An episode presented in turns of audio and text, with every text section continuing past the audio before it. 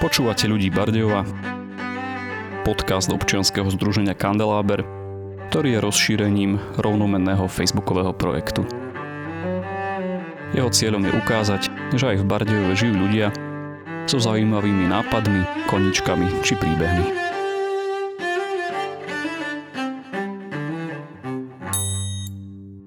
V Bardejove pod značkou Grund Guitars vo vlastnej dielni ručne vyrába hudobné nástroje, hlavne elektrické gitary a bas-gitary.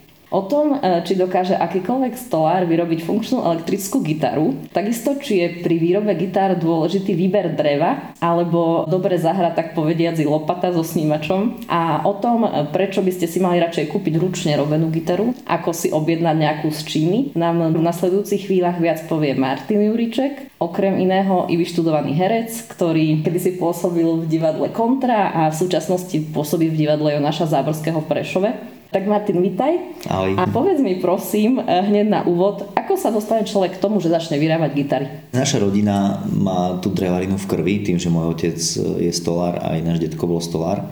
Ja som od malička bol v dielni, aj keď nie úplne ma tá práca bavila. A k výrobe som sa dostal tak, že sám som začal hrať na bas-gitare niekedy v prvom ročníku na strednej škole na gymnáziu. A keď človek ako drevár pozrie sa na niečo drevené, nástroj je predsa drevený, tak hneď mu napadajú veci, že asi ako to bolo urobené, alebo ako urobiť tento spoj a tak. A tak mi napadlo, že si urobím vlastný nástroj. Trošku ma k tomu podnetil aj môj kamoš z Bardejovskej Novej Jožo Marcin. On tiež hral na base, o dosť lepšie ako ja.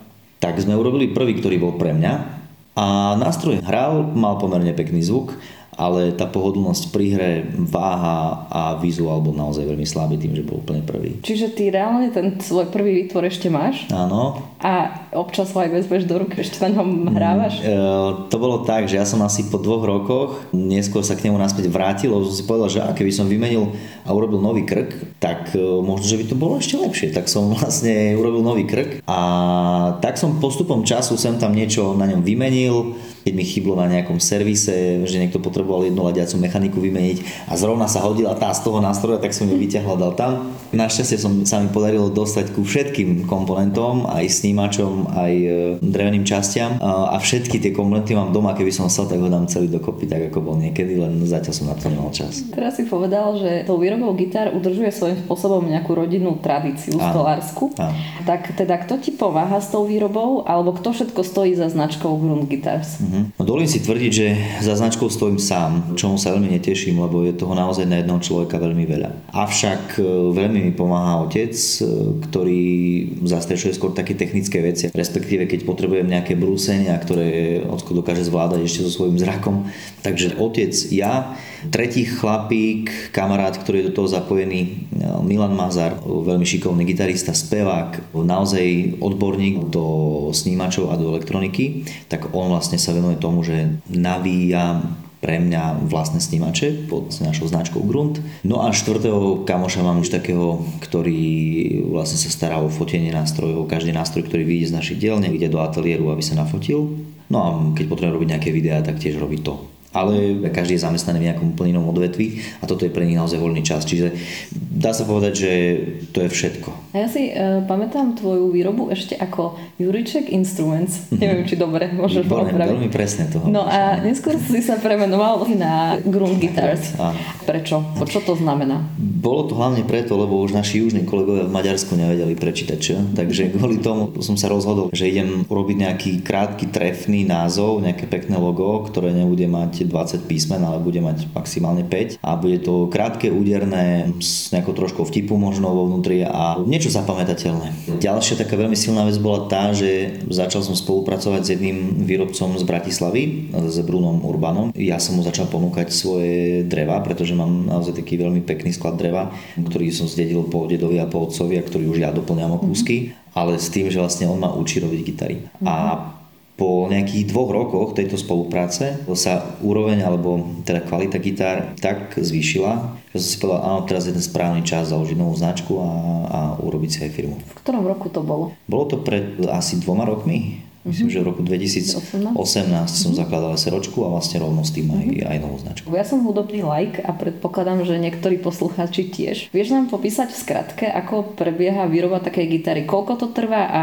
čo to obnáša? Tu sa dostávame k mojej úplne najobľúbenejšej téme, tej výrobe. Vyrábam nástroj od úplne samotného začiatku, čo znamená od kmeňa stromu až po samotnú povrchovú úpravu. Prvá vec, ktorá je veľmi dôležitá pre človeka, ktorý chce vyrábať majstrovský nástroj, je drevo vysušené prírodne, nie v sušiarni. Na sušiarni trvá 2 týždne, kým sa vysuší drevo, prírodne trvá 4 až 5 rokov a potom drevo sa necháva vyzrievať ďalšie minimálne 3. Výroba začína kúpou kmeňa. Drevo používam výlučne mm, z našich lesov slovenských. Kúpi sa kmeň, dá sa porezať, samozrejme musí slúžiť vonku. Potom ide dovnútra do interiérového skladu, kde sa necháva vyzrieť. A to už máme za sebou nejakých 7-8 približne rokov, záleží od dreviny kedy vlastne už na to drevo nejakým spôsobom svojou činnosťou vplývam.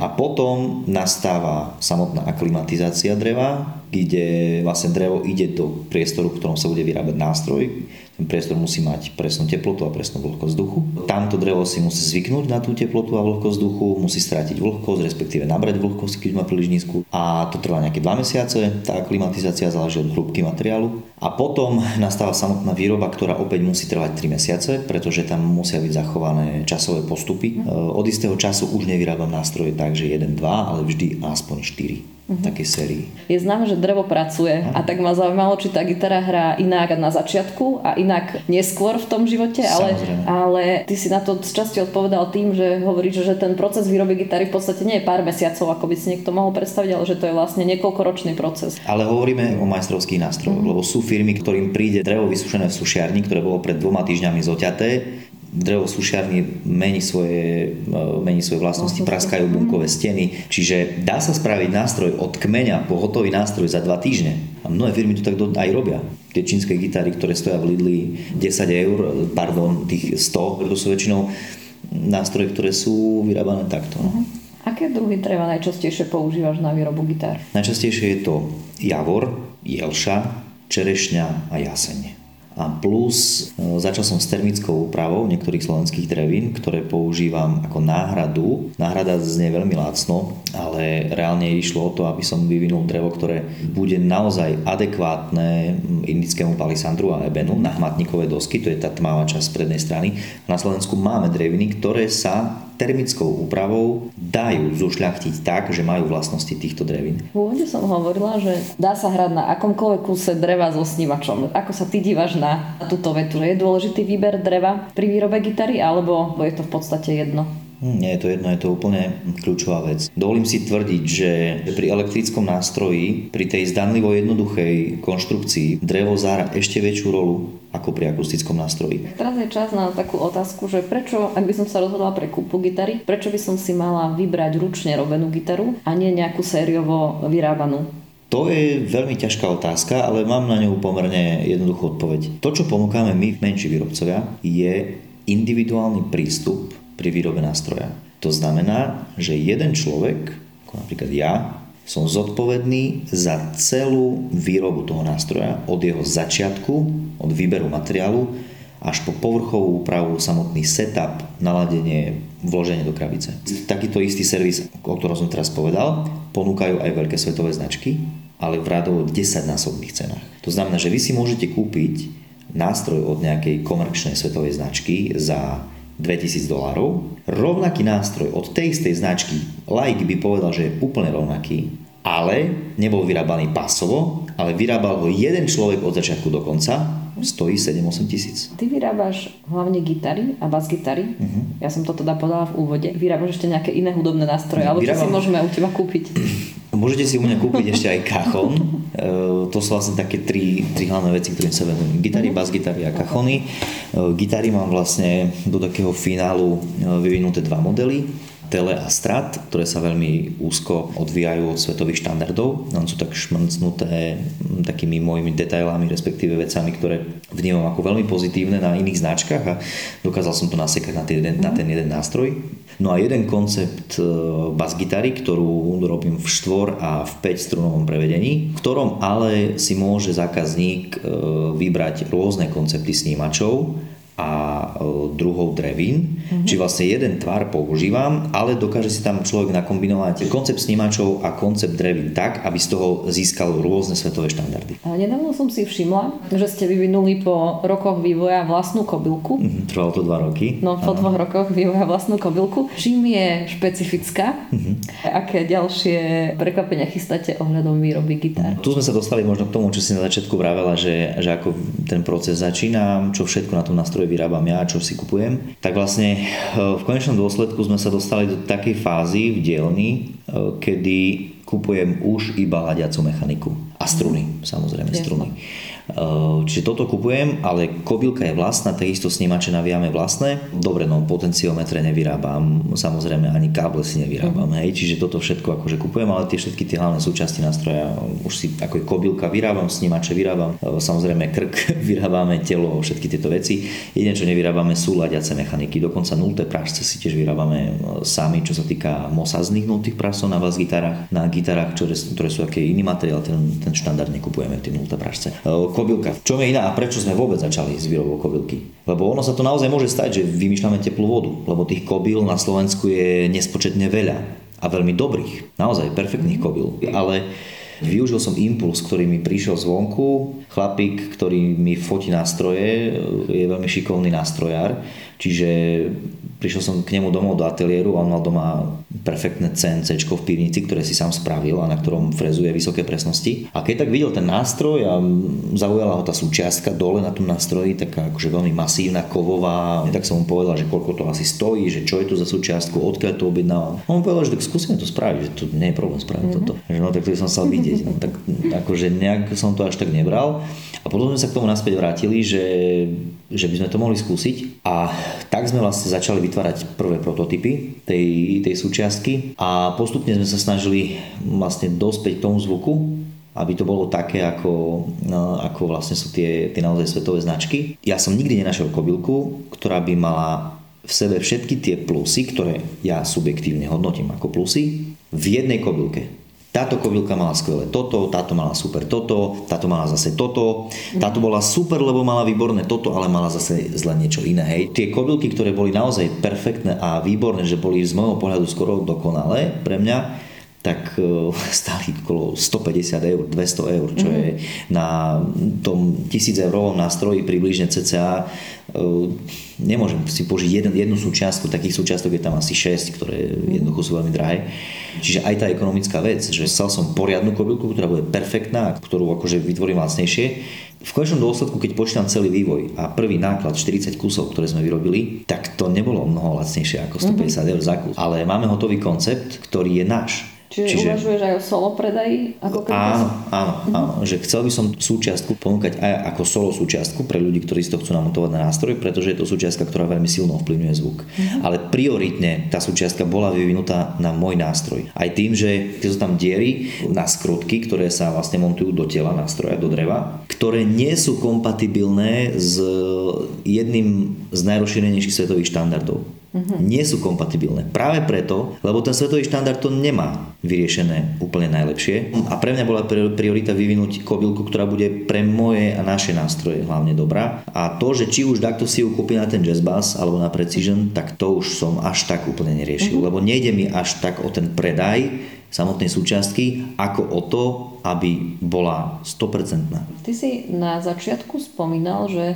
si sám hral na bas-gitare a potom že si dostal impuls si jednu vyrobiť, tak eh, musí byť výrobca gitár nevyhnutne aj hudobník? Nemyslím si, že výrobca musí byť hudobník, ani ja sa za hudobníka nepovažujem, ani sa nemôžem považovať, pretože nedokážem zahrať piesne, ktoré by mi povedali, zahraj gečko, no, no gečko chytím, ok, ale viem možno 5 akordov zahrať, to je celé. Čiže nemyslím si, že musí byť človek hudobník, ale čo musí byť, ale respektíve čo musí mať, musí mať citlivý sluch, musí vedieť počuť zvukové nuancy, veľmi malé, ktoré samozrejme dajú sa aj odmerať. Nahráš si v štúdiu zvuk a presne ti to ukáže, že tento nástroj má málo vyššie, alebo málo basov, ukáže ti to a potom sa podľa toho zariadzuješ, ale je to o mnoho jednoduchšie, keď to človek počuje z prvej. Čiže toto je dôležité, aby mal citlivý sluch a v konečnom dôsledku najväčší velikán výroby elektrických bas gitar Leo, Leo Fender nebol nejaký hudobník, mm-hmm. že by hrával nejakej fakt akože známej kapele alebo tak. Nie, on dokázal zahrať nejaké veci, ale, ale nebol nejaký, nejaký vychýrený hudobník. Skôr musíš byť hudobník v tej úrovni, že dokážeš vyskúšať ten nástroj, dokážeš ho naladiť, dokážeš zahrať nejaké dve, tri techniky. To je jedno, že naučené veci, ktoré hráš na každom nástroji, ktorý vychádza rovnako, ale jednoducho... Nemusíš byť nejaký virtuózny. Nie, nie, nie, len musí že vedieť vyskúšať ten nástroj, zhodnotiť ho a nejakým spôsobom posúdiť, že